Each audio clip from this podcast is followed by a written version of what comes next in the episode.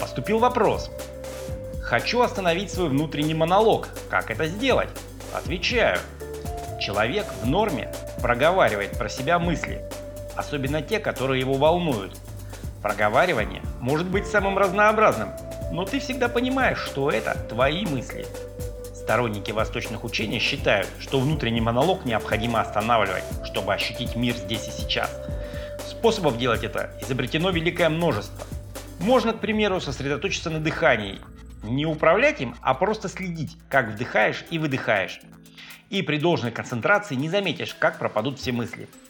Еще один вполне рабочий способ – представить себе, что ты прямо сейчас будешь внимательно слушать все, что возникнет внутри головы.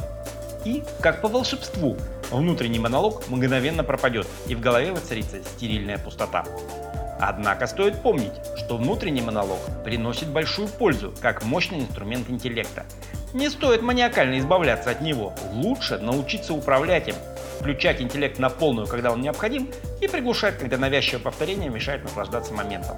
И кстати, если в твоей голове звучат разнообразные голоса, которые приказывают тебе делать всякие непотребства или сообщают о странных и загадочных вещах, и ты не можешь их не слышать, то я тебя обрадую, пора идти к психиатру. И не стоит с этим затягивать, дальше будет только хуже.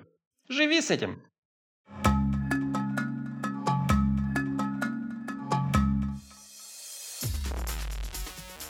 Поступил вопрос.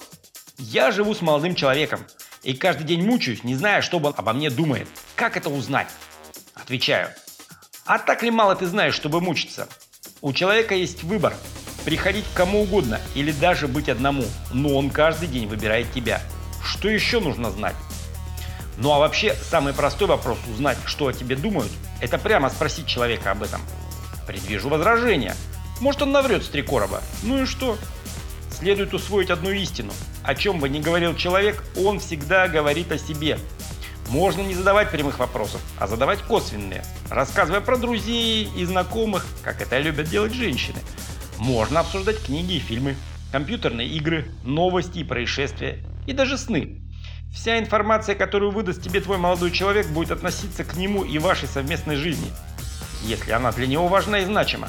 Собрав эту информацию и проведя анализ, ты достаточно точно будешь знать, что о тебе думает твой парень. Ну только вот зачем? Живи с этим.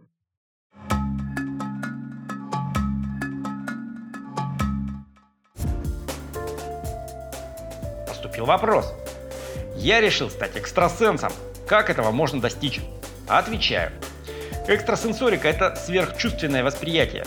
Следовательно, чтобы стать экстрасенсом, надо тренировать свои чувства, которых как минимум 9, а как максимум 33. Да-да, у тебя целых 33 чувства.